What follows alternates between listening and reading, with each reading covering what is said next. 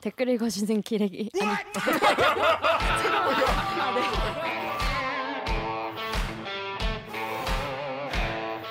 아 댓글 읽어주는 기자들. 기레기 아닙니다. 지금 여러분은 본격 KBS 소통 방송 댓글 읽어주는 기자들을 듣고 계십니다. 2부도 기대된다면 좋아요 버튼을 앞으로의 대들기 방송이 궁금하다면 구독 버튼을 잊지 말고 눌러주세요. 이번 주 2주는요 알바끼 대신에 병수가 간다. 이 병수 없어요. 그러니까 근데 병수 없이 병수가 간다 하나 하고 우키행이 또 어딜 다녀왔습니다. 그래서 우키행도 간다. 그래서 우간다. 잘 우간다. 우간하고 우간다. 간다. 우키행이 간다. 또 두 개 코너를 준비했습니다. 지난주에 원래 강병수가 강병수 기자가 이제 그 관사 받고 특별 공급 뭐 이런 아이템을 했는데 요거가 분량 문제로 약간 미뤄졌어요. 응. 그거를 우리가 예, 다 같이 보고 그게 끝난 다음에 우간다 코너를 시작을 하겠습니다. 자 먼저 어, 강병수 기자의 세종특별시의 어, 아파트 공무원 아파트 특별 공급 그리고 공, 이 공무원 특공인데 그리고 이거를 악용한 예, 고위 공무원들의 관사 재테크에 대한 근데 이 관전 포인트는 강병수의 분노였죠. 그쵸 강병수의 분노 부동산에 부동산 관심을 갖기 시작한 사람들의 이제 공통적인 분노를 말을 하면서 계속 화를 내. 그러니까 어떤 내용인지 지금부터 보시겠습니다. 저는 탐사보도부에서 네. 준비했던 관사받고 특별공급도 슬기로운 관테크라는 박현 김성수 기자가 이제 취재를 했던 공무원 특별공급과 관련된 이야기예요. 자 관사 네. 특별공급 자 요거 단어 무슨 얘기 설명해 주시죠 일단. 관사는 말 그대로 우리가 잘 알고 있는 것처럼 뭐 고위직 공무원분들이 이제 국가에서 제공하는 주거지에서 살면서 뭐 주거 안정을 위해서 일에 집중하라라는 의미에서 제공하는 국가가 제공하는 집이겠죠. 음. 그걸 관사라고 하고 관사에 대해서 이제 많은 분들이 아실 테고 보통 이제 군대 가면 대, 그쵸 대대장 장교들 어 대대장 관사 BOQ 말고 네. BOQ 는 이제 장교들 가고 이제 대대장 관사 하면 이제 개 이제 개, 개 키고 그 개 밥 주고 막 그런 걸 하지 않습니까? 그 관사 처음 이제 인생에 처음 보는 관사가 보통 대대장 관사거든요. 보통 네. 근데 또 그런다면서요. 화분 죽으면 너도 죽는다 뭐. 이런 어너 얘 죽으면 너그네 박찬주 대장 뭐 갑질 이런 게다 아, 관사 안에서 관사에서 일이죠. 거잖아요. 네. 그런데 이제 차관 고위 차관 장관 이런 고위 관료들도 고위 관료들 관사가 나온다고 합니다. 일에 집중하라고. 음. TV 집중해라. 마찬가지로 특별공급도 마찬가지예요. 이게 정확한 특별공급은 뭐죠? 정확한 명칭은 이전 기간 특별 공급이라고 세종시 같은 경우는 세종시가 이전을 했으니까 그렇죠. 음. 아예 특별히 공급을 해준다. 세종시가 행정도시로 만들어졌을 때 갑자기 이사를 해야 되는 그치, 경우가 그치, 많았잖아요. 그치, 사람들 뭐. 평생 뭐 서울에서 살아왔던 분들도 그러니까 많을 텐데 그때 너 고생도 가? 많이 하셨죠. 이렇게 했던 경우도 어, 있었으니까 일정 어, 부분 어, 어. 막그 사표 쓴다 막 이랬던 부분도 어, 있었고 맞아 맞아. 그러니까 그럼 우리가 국가 차원에서 안정적인 주거지 마련해 줄 테니까 집을 공급해 준다는 그렇죠 거죠. 집을 공급해 줄 테니까 와서 나란 일만 열심히 해 음. 라는 걸로 근데 이게 유난히 공무원분들한테 많이 갔어가지고 어. 보통은 공무원 특공 공무원 특공 이런 식으로 많이 공무원. 특공 제가 지금도 공무원 특공이라는 단어 뭐 자주 나올 테니까 네, 공무원. 특공 공무원분들에게 집을 살 권리를 우선적으로 제공해 주는 거죠. 그렇죠. 공무원 특별 공급 그렇죠 두둥탁 이게 얼마나 좋은 거냐면 그러니까 얼마나 일반 다른 분들에 비해서 얼마나 개꿀이냐. 혜택을 받은 거냐면 단적으로 지난해 6월 분양한 아파트의 경쟁률 한번 따져봤어요. 네. 그랬더니 그냥 일반 경쟁률 같은 경우는 99.3대 1, 그러니까 거의 100대 1 수준인 100대 거죠. 그러니까 일반 그러니까 세종시에 있는 네. 일반 아파트를 우리가 보통 사람들이 돈 주고 살려면 그렇죠. 분양을 받으려면은 100대 1 경쟁률이 수준. 100대 1이야. 근데 네. 공무원들은 3.8대 1. 아, 거의 하면 되는 거예요. 3.8대 1. 갸꿀. 거기다가 취득세 감면. 와 취득세 감면. 네. 그다음에 취득세 감면 개꿀. 이주 지원금 받고. 이주 지원금. 네. 그러니까 이사비 이런 거. 그렇죠. 그러니까 누가 복비, 봐도 복비 이런 거. 누가 봐도 혜택이에요. 왜냐? 개꿀, 예. 갑자기 어쨌든 간에 이제 국가가 주거지를 예, 옮겨야 되니까. 주거지를 이제 강제로 옮기는 좋아. 게 있으니까 좋아. 3.8 오케이 저는 근데 뭐 그 정도 국가가. 해줄 수 있다 생각해요. 그럼 이건 일만 열심히 하면 그 주거의 자유를 어느 정도는 국가가 우리가 어? 정책 때문에 좀 제한할 수밖에 없는 상황이 된 거니까 음. 국가가 그 정도 뭐 혜택 줄 수 있다 봅니다. 그런데 문제는 문제가 있어. 이게 아 부동산 얘기만 하면 빡이 치는데 요즘에 강병수 기자가 부동산 얘기 너무 화를 많이 내. 뭐 요새 화가 아 많아졌어요. 이제 이제 미래를 설계하고 있어가지고 미래를 늘 설계했어야지. 미래. 미리 미리 설계했어야지. 10년 전에 설계했어야지, 마. 이제 와서 허겁지겁 어, 설계하려니까 안 되지. 하지만 저희도 다 마찬가지라고. 아직 설계도 시작도 안 한 분도 많습니다. 그런데 근데 봤더니 이게 일종의 재테크 수단으로 전락을 해버린 경우가 많았다는 거예요. 그걸로 네. 재테크를 하더라. 기가 막히게 이런 거에서 어떻게 그렇게 돈을 또 가져가시는지. 자 어떤 거죠? 관사를 이 관사와 특별 공급 무슨 상관이죠? 관사와 특별 공급은 차근차근 설명을 드려야 돼. 아 그래 그래. 처음부터 이 얼마나 대서사시가 펼쳐지고 이미 화가 나 있어. 화가 나 있어. 이거 정말 우리 빡이 쳐서 조금씩 조금씩 빡쳐갑시다. 조금씩 조금씩. 어, 어. 그래서 탐사보도부가 이 다른 분들의 뭐 재산은 알 수가 없으니까 정확히 10년간 세종시 아파트 분양권 가졌던 234명 고위공직자 고위공직자는 재산이 공개되니까. 그렇죠 오케이. 공개가 되니까 오케이, 오케이, 오케이, 그 사람들만 대상으로 조사를 해봤더니 이분들 중에 이제 아예 살지도 않고 안 이. 집을 특별 공급 받아 받고 음. 이 집을 그냥 전월세로 돌린 다음에 세종시가 하필이면 또 땅값이 더럽게 많이 올랐잖아요. 음. 그러니까 시세 차익만 얻고 팔아버린 거야. 자기는 어디 살고? 자기가 다른 데 살고서는 어, 다른 데 어디 세종 서울 살고? 근데 거기서 이제 관사가 나오는 거죠. 그렇죠. 아, 서울 사는 분들도 있고 실제로 음. 어, 그 빡치는 거죠. 자 이게 무슨 얘기냐면은 고위공직자에게 관사가 나와요. 음. 관사가 나오는데 관사가 세종시에 나와요. 그러면 내가 특- 공무원 특별 공급으로 아파트를 분양을 받았어. 3.8대 되게 이게 쉬운 걸로 받았으면 내가 거기 살아야 될 거 아니야. 공무원 특별 공급 받은 거니까. 그렇죠. 근데 나는 관사에 사는 거야. 음. 나는 관사에 공짜로 국민 세금으로 그 관사를 운영 운- 사고 운영하거든요. 그럼 나는 관사에 살고 거- 관사에 출퇴근하면서 공무원 특별 공급으로 엄청 유리하게 특혜를 받은 아파트를 구매를 해놓고 여기에서는 월세를 받아. 음. 개꿀이죠. 개꿀이죠. 개꿀 사놓고 월세를 받아. 그리고 월세를 받아놓고 보- 본인은 나중에 딴 데로 가잖아요. 그럼 이 집을 팔아. 그이 집값이 올랐을 거 아니야. 그 시차익도 먹어. 집값도 어. 먹어. 관사를 주면 특별 공급을 안 해줘야 되는 거 아니야? 안 해줘야 되는데 했잖아. 그러니까 그걸 이용한 그걸 이용해서 돈 버는 문제입니다. 거라니까. 그리고 뭐 세종시로 제가 특별 공급을 받았으면은 음. 너 여기 와서 일 열심히 해. 갑자기 우리 옮기게 했으니까 음. 그런 의미에서 주는 거잖아요. 그렇죠. 근데 이전하지도 않고 그냥 음. 나 계속 서울에 살고 하면서 그래서 그게 제일 나쁘네. 음. 어. 그렇지. 서울에 살면서 서울에서 출퇴근하면서 집은 여기 고- 특별 공급 받아놓고 이걸로 전세금 받거나 월세금 꼬박꼬박 받거나 나중에 시세 차익으로 챙기는 분들이 아주 아주 많았다. 몇 수억씩 챙긴 분들. 근데 그러니까 이거는 말이 안 되는 거죠. 전혀 말이 안 되는 거지. 그렇죠. 근데 이게 일반 그냥 공무원들이 아니라 차관급, 장관급 이런 분들이 그쵸. 이렇게 개꿀을 누렸다는 거예요. 자, 근데 더건 뭐냐면 실제로 그러면은 일반 일반 공무원분들 있- 있지 않습니까? 관사 안 나오는 분들 그런 분들은 실제로 필요한 분들이잖아요. 실거주로 음. 오히려 이런 분들의 기, 기회조차 뺏은 거예요. 그렇죠. 고위 공무원들이 가로챈 거죠. 말이 됩니까? 어떻게 생각하십니까, 여러분? 두둥 탁. 자, 근데 이렇게 안 한 분도 계시다면서요. 이렇게 안 한 분, 이렇게 그러니까 저희가 이렇게 비판을 하는 이유가 이렇게 안 한 분들이 있어요. 이거 지키려면은 자기가 맘 먹고 지킬 수 있는 거거든요. 근데 안 한 분, 제가 이름을 보니까 이충재 전 행복청장, 음. 행복청장 같은 경우에는 특공 아파트가 완공되자가 완공되니까 관사에 살다가 관사를 내놓고 자기가 이제 특공을 받았던 그 아파트에 들어가 산 거예요. 그래서 어, 떻게 이렇게 하셨냐 인터뷰를 했더니 이충재 전 행복청장이 말을 하는 게 과천 집 있었는데 그거 게- 계속 내놨는데 안 팔리다 팔려서 가족들 같이 세종에 내려왔고 그때 이제 관사에서 나와서 나는 세종에 특공받은 집에 들어가서 그냥 산 거다. 일부는 뭐 어쨌든 간에 관사 자기가 그러니까 정해진 대로 음. 특공의 본래 취지대로 자기가 산 관사가 사람인 되게. 후졌나 보다. 그건 모르겠어. 아닙니다. 그 예를 들어서 제가 사례를 좀 설명을 드리면요. 그 김전차 김양수 전 해수부 차관이 어 2억으로 특별 공급으로 이제 아파트 받았거든요.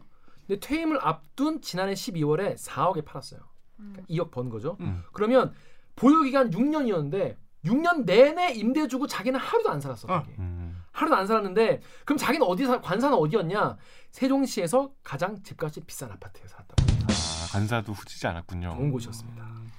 차관님은 좋은 아파트 주셨군요. 그렇죠. 김양수 전 해수부 차관 그렇고 이거 다 밝혀드려야 돼요. 이원재 겨- 인천경제자유구청장도 행복청장 재직할 때 세종시 어진동에 175제곱미터 52평짜리 아파트 특별공급으로 분양을 받았는데 아파트가 내년에 완공돼요. 근데 이분은 지금 세종시를 떠났어. 근데 아파트는 자기 거야. 아직 완공도 안 되는데 내려올까? 이게 이게 말이 됩니까 여러분? 말이 안 되죠. 그뿐이 아닙니다. 윤학배 전 해수부 차관 분양받은 아파트가 완공됐는데 관사에서 어, 쭉 사셨다고 합니다. 그리고 그래서 자기는 임대를 놓고 어, 어, 놓고 자기는 관사에 살았고 김현수 농식품부 장관도 차관 시절에 2017년부터 23개월 살고 또 장관으로 임명된 8월부터 지금까지 계속 관사를 사용하고 있어. 근데 이분이 특공 아파트를 받아가지고 2014년에 받아서 2억 차익 얻고 지난해 7월에 팔았습니다. 뭐 이런 일이 계속 있었습니다. 특공이 그냥 정말로 재테크 수단이었던 거예요. 아니 이거는 정말 불로소득 그 자체 아니겠습니까? 자 댓글이 그래서 빡친 댓글 있었어요. 우리 박은 작가님이 여기 댓글 좀 읽어주십시오. 따니님 거. 아 KBS 뉴스 홈페이지 단위님이요. 당연히 불로소득을 환수해야 합니다. 살지도 않았으면서 매매 차익만 보았다면 이것은 공무원 특별 공급에 해당하지 않습니다. 그러니까 우리 아들이 법에 대해서 이야기를 할때 법의 원래 취지 음. 예 어긋나는지 안 어긋나는지를 봐야 되잖아요. 공무원 특별 공급의 원래 취지는 집이 서울에 하나 있는 공무원들이 갑자기 세종시에 집을 구하기 힘드니까 정부가 좀 집 구하기 좀 힘- 편하게 도와줘 이런 취지잖아요. 차관 장관들 관사에서 살면서 개꿀 요 월세 바 챙기고 나중에 아파트 팔아가지고 차익 남기라고 하는 게 아니잖아요. 이게 법 취지 완전 어긋난 거죠. 다음 댓글 읽어주십시오.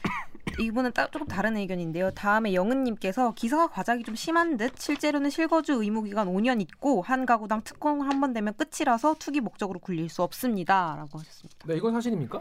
그러니까 이분은 막 여러 개가 여러 개 댓글에서 막 여러 개 특공 여러 개 그러면 분양 받아가지고 뭐 하나는 살고 하나는 팔고 이렇게 하면 되겠네 이런 댓글이 아, 있으니까 그거에 대한 그 반박이 셨구나. 오케이. 그쵸 그쵸. 근데 이렇게 실거주 기간이 5년입니까? 아니요 실거주 의무 기간이란 건 없어요. 음. 네. 그렇기 때문에 실제로 한 번 하루도 안 살고 그 저는 이 점이 제일. 이해가 안 됐어요. 이 의무 기- 의무 기간이 당연히 있어야 되는 거 그러니까요. 아닌가요? 조건. 이런 거는 사실 시스템적으로 국가가 이거를 처음에 할때 음. 좀 빡빡하게 안 한 그런 그렇죠. 있는 약간. 제도적 허점이 분명히 있었던 음, 거죠. 그 점을 노려가지고 이 차관식이나 되는 분들이 음. 이런 네이버의 CHOK 땡땡땡님이 더 빡치는 건 세종시 공무원 특공으로 이미 벌어먹을 사람들은 다 벌어먹고 빠졌다는 거. 그이 기사도 졸라 뒷북임. 다음에 DHOW 기사 참 빠르다. 이미 없어진 정책 작년으로 쪽남 나이 든 공무원들만 특혜 누린 거지 뭐. 이미 벌어먹을 사람들은 이미 2014년부터 네. 이렇게 해가지고 다 충분히 벌어. 많이. 근데 이거는 뭐 환수할 수도 있거나 그런 건 아니니까요. 음. 그러니까 이게 환수화라는 그 댓글이 많아요. 이거 음. 환수화 음. 가능한 거예요? 환수는 불가능하죠. 어쨌든간에 이거는 뭐 그냥 사유재산이니까요. 음. 이거를 뭐 뭐 자기가 네. 돈을 보조를 받은 것도 아닌데 어떻게 환수를 해요? 그렇지. 그냥 보면서 진짜 이렇게까지 했어야 되나라는 거죠. 그냥 생각을 하면서 딱 봐도 이게 뭔가 깔끔하지 않다는 거는 더 잘 아실 거잖아요. 음, 사실. 예, 특공의 어떤 취지나 특히나 안 보면은. 뭐 주로 논란이 됐던 분들이 뭐 국토부 음. 특히나 뭐 국토부 음. 고위직 분들 이런 분들 많으신데 봐서 말이 안 된다는 걸 다 아시잖아요. 근데 그거를 그냥 뭐 눈 감고서 했다는 거니까 그런 부분이 사람을 좀 빡치게 하는 거죠. 그러니까 이분들이 이런 것으로 시세 차익을 얻은 분들이 약간 그냥 나는 거기에 이제 특공을 받아놨는데 세종시가 땅값이 올라서 어쩔 수 없이 이게 시세 차익이 생긴 거다라고 말씀을 하시는 분들도 그- 그렇게 변명을 하신 분들도 있었는데 그 지난 3월에 최종호 전 국토부 장관 때 이제 청문회 때 이게 문제가 됐잖아요. 음. 그러고 나서 2020년 1월 1일부터 이렇게 사지 말아라. 뭐 어느 정도 이상은 집이 있으면 사지 말아라고 했는데 그 전에 이제 막차를 타려고 몰려든 분들이 있었다는 거죠. 공무원분들이 예, 그러니까 차관 높은 분들 중에 이제 여기서 더 못 사니까 빨리빨리 사자 이렇게 몰려든 분들이 있다는 걸 봐서는 이걸 만약에 투기 목적이 아니다라고 딱 말하기는 좀 양심에 찔리는 사안이 될 수 있는 거죠. 이런 그, 거 그렇습니다. 그러니까 아니 공직은 정년이 있지만 집은 그렇죠. 영원하니까. 참 여러분 이게 참 공직이라는 게 참 그래요. 이게 공무원, 국회의원 이런 분들 사실 이 공익을 위해서 사실 이제 자기가 살겠다고 좀 이렇게 헌, 이렇게 살겠다고 한 분들이잖아요. 근데 명분은 그렇죠. 명분은 그런데 너무 티나게 이렇게 사익을 이렇게 너무 과도하게 추구하시면 요새 약간 부동산 기사를 보면서 저는 완전 집 살 나이는 아니잖아요. 그러니까 이거 보면서 약간 화가 나는 게 아니라 아, 이- 이렇게 하거나 아니면 집에 원래 돈이 많아야 집을 사는 건가 보다. 음. 나는 살 수 있을까? 약간 이런 생각이 들면서 이게 막 억 단위가 오가는데 너무 실감이 안 나니까 그렇죠. 어, 화를 내야 되는데 화가 잘 안 나고 약간 제가 이게 뭐지? 취업하고도 한 5, 6년 동안 저런 마인드여서 집을 못 샀어요. 아직도 없잖아요. 그럼 저도 집을 못 사나요? 그러니까 그래서 없어. 역산해 보면 그때 한 푼도 없어도 대출 풀로 땡겨서 그만해, 샀어야 되는데 그때 최경환님의 말을 들어서야 아니 농담입니다 여러분 놀라지 마세요. 초이노믹스를 탔어야 되는데 초이노믹스 아닙니다 여러분. 아, 저 진짜 요새 부동산 얘기하면은 농담 쳐도 웃음도 안 나와요. 진짜. 화내면서 농담해. 아, 아무튼 이렇게 빡치는 내용 고, 고, 고위급 공무원도 이렇게 개꿀을 빨았다 우리 모르는 사이에 그리고 지금도 빨고 계시다 이런 내용을 어, 신나게 전해드리면서 사실 강병수 기자가 특히 이 리포트 소개하면서 굉장히 화를 많이 내더라고요. 어, 계속 화를 내. 그 병수 요즘에 이제 집을 이제 자기도 이제 뭐 미래를 음. 찾아보고 있나 어. 보다. 설계를 지금 하는 중이기 때문에 집을 알아보다 보니까 이게 뭘 이렇게 비싸냐. 현실에 이제 벽에 숨이 턱 어. 그런 상태에서 지금 이걸 보니까 화가 빡! 아, 여러분은 어떠셨나요? 이런 거는 좀 아이, 너무 심했죠. 이런 거는 좀 앞으로 잘 어, 이런 이런 거는 좀 앞으로 없도록 좀 해야 될 것 같습니다. 자, 두 번째 코너는요. 우킹 우킹이 깐다. 네. 우간다. 어디 갔다 왔어요? 그거 좀 이따 말씀드릴게요. 어떤 내용이냐면은 10년 전인 2010년 9월 7일에 당진의 환영철강에서 20대 직원이 1,600도가 넘는 용광로에 이렇게 빠져가지고 숨진 일이 있었죠. 어, 이 기사에 이 소식이 담긴 기사에 한 누리꾼이 어, 그 샘물 쓰지, 쓰지 마라라는 댓글을 남기면서 많은 울림을 주셨습니다. 이 시가 어떤 시인지 한번 어, 듣고 가시겠습니다. 정리롭게 좀 기자가 좀 읽어주시죠. 이게 당시 댓글로 올라온 댓글이었어요. 사실 긴 댓글인데 이제 이게 시의 형식을 갖고 있죠. 제목이 그 쇳물 쓰지 마라. 그러니까 이게 용광로를 얘기한 거겠죠. 용광로로 만든 광온에 청년이 사그라졌다. 그 쇳물은 쓰지 마라. 자동차를 만들지도 말 것이며 철근도 만들지 말 것이며 가로등도 만들지 말 것이며 못을 만들지도 말 것이며 바늘도 만들지 마라. 모두 한이고 눈물인데 어떻게 쓰나. 그 쇳물 쓰지 말고 마음씨 좋은 조각가 불러서 살았을 적 얼굴 흙으로 빚고 쇳물 부어 빗물에 씻거든 정성으로 다듬어 정문 앞에 세워주게. 가끔 엄마 찾아와 내 새끼 얼굴 한번 만져보자 하게. 이 댓글 보고 참 눈물 흘렸다는 분이 많아요. 음, 근데 뭐 요즘에도 우리 뭐, 뭐 노동자들이 현장에서 많이 죽어가고 있죠. 지금도 최근에도 그런 뭐 사고 사고 사건 사고 계속 일어나고 있고. 2010년인데 2018년에 또 김용균 씨 사고도 있었잖아요. 그리고 당진이 이게 아까 얘기한 환영 철강인데 환영 철강 근처에 있는 당진 제철소에서도 계속 사고가 나고 있어요. 최근에도 나왔어요. 그렇습니다. 그래서 이런 노동자들의 죽음이 이제 계속되기 때문에 이거를 좀 막아보자, 이거를 좀 더 경각심을 가져보자, 또 추모를 해보자 이런 마음으로 곡을 여기에 입혀가지고 노래를 만든 분이 있습니다. 바로 이 가수 하림 씨입니다. 이분이 그 사랑이 사랑으로 잊혀진 모든 그 이별한 자의 위로 위로곡이죠. 그, 저는 사실 그 하림 씨 노래 잘 모르겠어요. 아 몰라요? 네, 지금 말한 그 노래도 몰라요? 몰라요. 그 노래를 부를 사람이 없었나 알 봐요. 들으면 알아요? 아무튼 제가 제가 이런 요쪽 노래는 좀 잘 몰라가지고 요쪽 요쪽 우리 대학교 때 노래야. 그땐 대학교 때 이제 민중가요밖에 몰랐어요? 그렇죠. 전화카드 한 장, 세계 천팔가, 세상의 천군가 이런 거밖에 몰랐죠. 그렇습니다. 그래서 근데 이제 그 이제 하림 씨가 크라우드 펀딩 플랫폼 프로젝트 퀘스천과 함께 그 샘을 쓰지 마라 이런 노래를 어, 노래 챌린지를 진행하고 있는데 이 우키행이 하림 씨를 직접 만나고 왔다고 합니다. 네. 네. 그래서 하림 씨의 페이스북에 이런 댓글 달렸어요. 김현재 씨가 사회적 문제를 노래로 표현한다는 것이 대중 가수로 사실 여러모로 용기가 필요했을 텐데 너무 감사합니다 하림님이라고 댓글을 남겼어요. 자 먼저 하림 씨도 왜 이거를 이제 본인이 하게 된 거라고 하던가요? 지금 말씀하신 프로, Project Question이라는 이제 크라우드 펀딩 하는 뭐 일종의 뭐 콘텐츠 후원 플랫폼이라고 하는데 이게 아까 우리 다뤘, 다뤘던 카이스트 학생들이 이제 주축이 돼서 만든 음. 이제 젊은 20대 청년들이 주도한 뭐 모임이죠 일종의 음. 그러니까 뭐 저널리즘을 주로 다루는 모임이래요. 어, 카이스트 분들이 카이스트에서 이제 어떤 뭐 일종의 후원도 받고 하면서 음. 이제 이분들이 뭐 어떤 동기 뭐 이제 이런 걸 알리고 싶 왜냐하면 최근에 이 당진 사고 10주년이었으니까 아까 9월 7일이라 그랬으니까 이제 그럼요. 최근이잖아요. 아, 그래서 이분들이 당초에 이제 이 시를 어, 노래로 만들어서 음원을 이제 만들려는 계획을 갖고 이제 여러 가수들을 접촉했는데 이게 사실 좀 가수들이 이런 사회적인 메시지에 좀 부담스러워하잖아요. 그렇죠. 네, 대중 가수들이 음, 특히 음, 그래서 여기저기 거절을 당하고 하림 씨를 또 이제 먼저 연락을 해서 이제 부탁을 했대요. 음. 근데 이제 하림 씨도 어 기획 의도가 좋다고 판단을 해서 만나서 음원을 만들자는 기획은 너무 뭐랄까 이걸 알리는 데 도움이 안 될 것 같다. 음. 음원 만들어봤자 이거 누가 부르냐. 음, 음. 차라리 이거를 노래를 불러서 요새 SNS에 이렇게 뭐 챌린지가 많으니까 음. 이 노래를 따라 부르는 챌린지를 하면서 음. SNS로 유포를 하면 훨씬 더 빨리 알려질 것 같다. 음. 노래는 내가 만들겠다. 음. 그렇게 해서 일단 시작을 했다 그러고요. 어. 본인이 어 말씀을 오래 나눠 보니까 이런 어떤 노동 환경 그다음에 이제 어 열악한 환경에서 사고를 당한 분들의 대단히 큰 관심과 문제 의식을 갖고 계시더라고요.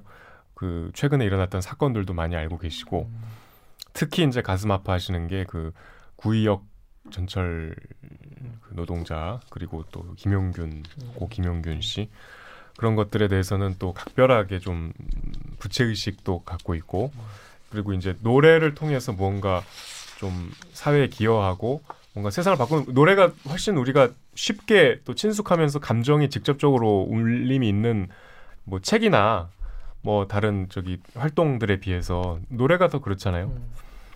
그래서 자기가 이걸로 좀 뭔가 이런 활동을 해야겠다는 항상 좀 사명감이 있더라고요. 어. 그래서 자기가 이거를 적극적으로 음. 오히려 이 지금 Project Question보다도 이 하림 씨가 더 주도적. 나서서 하고 계신. 되게 진심이네요, 하림 씨는. 진짜. 왜냐하면 하림 씨는 이거를 최소 1년을 보고 있대요. 이게 유포가 되는 이 어. 챌린지. 음.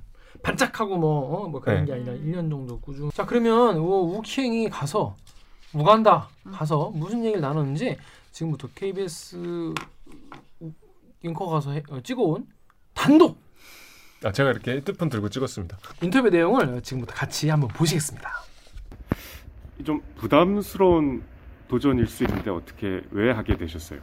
어 글쎄요 이게 음악가로서는 어 음악이 사람들에게 미치는 힘 그리고 그런 것들을 함께 고민할 수 있는 음, 아주 행복한 작업이고 어, 메시지가 부담스러울 수 있, 지 않느냐 그런 의미인 것 같긴 한데 그 메시지는 저는 늘 고민하고 있는 일이긴 해요. 저도 똑같이 위험하게 일을 다니고 있는 예술 노동자 중에 하나고 맨날 밤에 운전하고 지방 다니고 그리고 이게 사실 저는 우리 주변의 일이라고 생각해요. 그래서 이것이 뭐 부담스럽게 생각 안 하고 제가 할 수 있는 일이 있다면 얼마든지 해야겠다고 생각했죠. 그 얘기 좀 해주세요. 그 작곡하고 구의역도 직접 다녀오셨다고 아까 네. 말씀하셨는데 이걸 이 곡을 쓰면서 이 곡이 사실 보통 제가 만드는 그냥 제가 하고 싶은 음악과는 달리 이건 목적이 있는 음악이잖아요. 위로도 해야 되고 뭐 사람들의 마음의 결을 모을 정도로 이렇게 뭔가 힘도 있어야 되고 그래서 노래를 앉아서 계속 부르- 부르면서 다듬고 있었는데 갑자기 구의역 사건이 떠오르면서 아 거기 한번 가서 들어보자. 그렇게 그렇게 피아노 앞에 쓰는 거랑 좀 다르거든요. 사람들이 보면서 노래를 들으면 이게 정말 저 저기 계시는 분들과 결이 맞는지 안 맞는지 알 수 있거든요. 그래서 이제 구의역에 가서 지하철 가서 거기서 앉아서 음악을 들으면서 가만히 있어봤죠. 스크린 동을 보면서 거기에 이제 밤 시간이었기 때문에 집에 가는 하루 종일 일 마치고 집에 가는 정말 말 노동자 회사원분들 보면서 저분들에게 이 노래가 힘이 될 수 있을까를 이렇게 가만히 보면서 저 마음속에서 이제 들으면서 되겠다 싶어서 왔죠. 그 많은 가수분들이 사실 이런 도전을 좀 부담스러워 하시는 분도 많으신데 뭐 아무래도 좀 그렇죠 이게 그냥 아름다운 예쁜 이야기만 하고 싶으실 수도 있고 아니면 또 본인이 하고 싶은 작업을 하다 보면 이렇게 사회의 문제까지 결이 좀 안 닿을 수도 있고 그런 것 같은데 저는 원하는 작업이 이런 작업인 것 같아요. 음악이 세상에 할 수 있는 일이 무엇인지 무엇을 기억해, 기억하게 할 수 있는지 또 어떤 사람들의 마음을 모아 모아줄 수 있는지 어떤 이야기를 있는지 저는 그게 늘 제 작업 중에 하나였기 때문에 그냥 이건 제 작업이라고 생각을 하고 다른 음악가들이 꼭 이런 걸 해야 될 이유는 뭐 사실 없다고 보고 다만 안타까운 건 음악이라는 게 그냥 이렇게 시- 시장에서 혹은 무대에서 즐길 수 있는 그런 음악이 대부분이지만 실제로 사람들의 마음에서 울려 퍼주시는 음악들도 있거든요. 그런 것들에 대한 생각을 좀 하는 분들이 주변에 좀 많으면 뭐 음악가들이 할 수- 정말 사람들의 마음을 움직일 수 있는 일들이 많겠죠. 이런 프로젝트로 막 거창하게 만들어서 하는 게 아니라 늘상 그런 일이 일어나게 하면 좋겠다 그런 생각을 하는데 그런 점에 있어서는 이제 모르겠어요. 또 누가 있는지 제 주변에. 근데 이번 프로젝트를 하면 저는 너무 기뻤던 게 그렇게 그냥 조용하게 자기 음악 하고 있는 제 친구들 있잖아요. 친구들이 제일 먼저 노래를 함께 불러서 저에게 막 보내줬어요. 어, 이제 제가 영상, 영상을 올리고 밤에 자고 있는데 계속 오는 거예요 문자가. 그래서 한 이튿날쯤에 제가 갑자기 너무 감동적이더라고요. 이 음악가들의 마음이 참참 코로나로 공연도 없고 그런데 우울할 텐데 그래도 그 음악가 본연의 모습, 그 음악의 본질 있잖아요.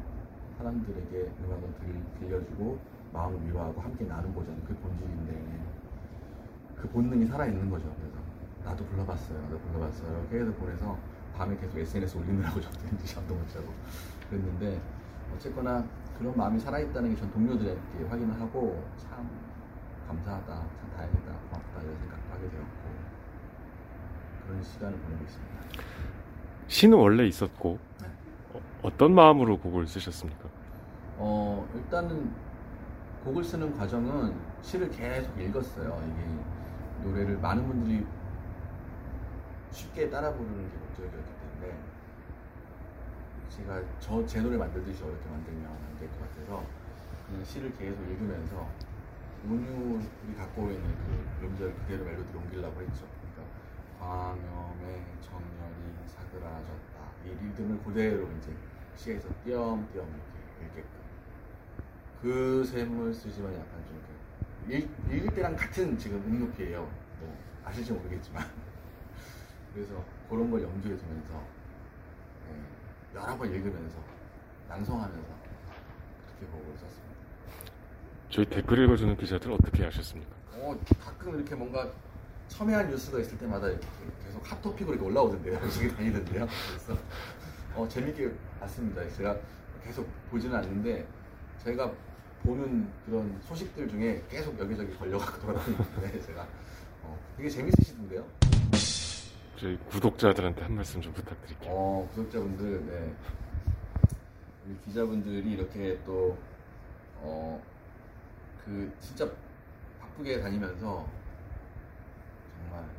일을 하고 계십니다. 댓글 읽어주는 기자들도 보면, 어, 이게 지면으로 전하지 못한 말들, 차마 전할 수 없는 말들, 속 시원히 풀어주는 그런 좋은 어, 방송인 것 같으니, 어, 계속해서 시청해 주시고, 저도 가끔 보면서 재미있게 음, 세상 돌아가는 일 배우도록 하겠습니다. 감사합니다. 네. 자, 옥 기자. 네? 어떤가요? 보니까. 뭘 어때? 워- 워낙 좋아하는 분이죠. 저는. 어, 원래? 하림을 좋아했어요? 원래 좋아했어요. 왜요? 원래 노래 노래를 너무 좋아했어요. 음. 뭐 출국, 뭐 위로 이런 거. 위로는 들으면 막 눈물 나죠. 실현 당했을 때 많이 들었어요? 위로는 실현 당했을 때 얘기는 아니고 그냥 사람 사는 이야기. 네. 근데- 그리고 아프리카 여행 갔을 때 엄청 많이 들었어요. 아, 너무 잘 어울려. 음, 네, 그- 음악이 네, 아프리카 초원 거기를 막 달리면서 하림 노래 계속 듣고. 하림 씨가 이렇게 델리키도 아시고 보시고 보니까 되게 근데 저는 되게 익숙한 게 어. 저희 예전에 파업 했을 때 그때 응원 영상 같은 것도 보내주시고 그랬잖아요. 음, 맞아, 맞아, 맞아. 그래서 저는 모르지만 아무튼 되게 가까이 있다는 느낌을 많이 받는 분이어서 좀 익숙해요. 근데 정 기자님 인터뷰 하고 오셨는데 어떻습니까? 아니 뭐 다 내용에 나오지만 너무 진정성이 일단 맞아, 맞아. 음. 느껴졌고 네. 이렇게 평소에 이게 이게 이벤트성이 아니고 사실 이거 뭐 누가 알겠어요. 지금 이게 뭐 그렇게 많이 알려진 뉴스가 아니잖아요. 그리고 앞으로도 이게 뭐 챌린지가 뭐 확산이 되면 좋겠지만 막 네이버 검색 순위 올라갈 만큼 화제가 될 뉴스는 아닐 것 같잖아요. 그런데도 본인이 더 적극적으로 나서서 그리고 아까 나온 대로 구의역에 직접 가서 노래를 다시 한번 자기가 이게 사람들한테 스며들 수 있을까 고민을 했다는 게 진정성을 보여주는 일화 같아요. 음. 그래서 이게 참 가수로서 자기가 잘하는 일로 뭔가 사람들의 더 나은 삶을 위해 기여할 수 있는 게 무언가를 계속 고민하는 그 자세가 음. 좀 존경스러웠고 맞아. 스스로 좀 부끄럽기도 했고 음. 진정성에 큰 감동을 받은 만남이었습니다. 작가님은 어떠셨어요?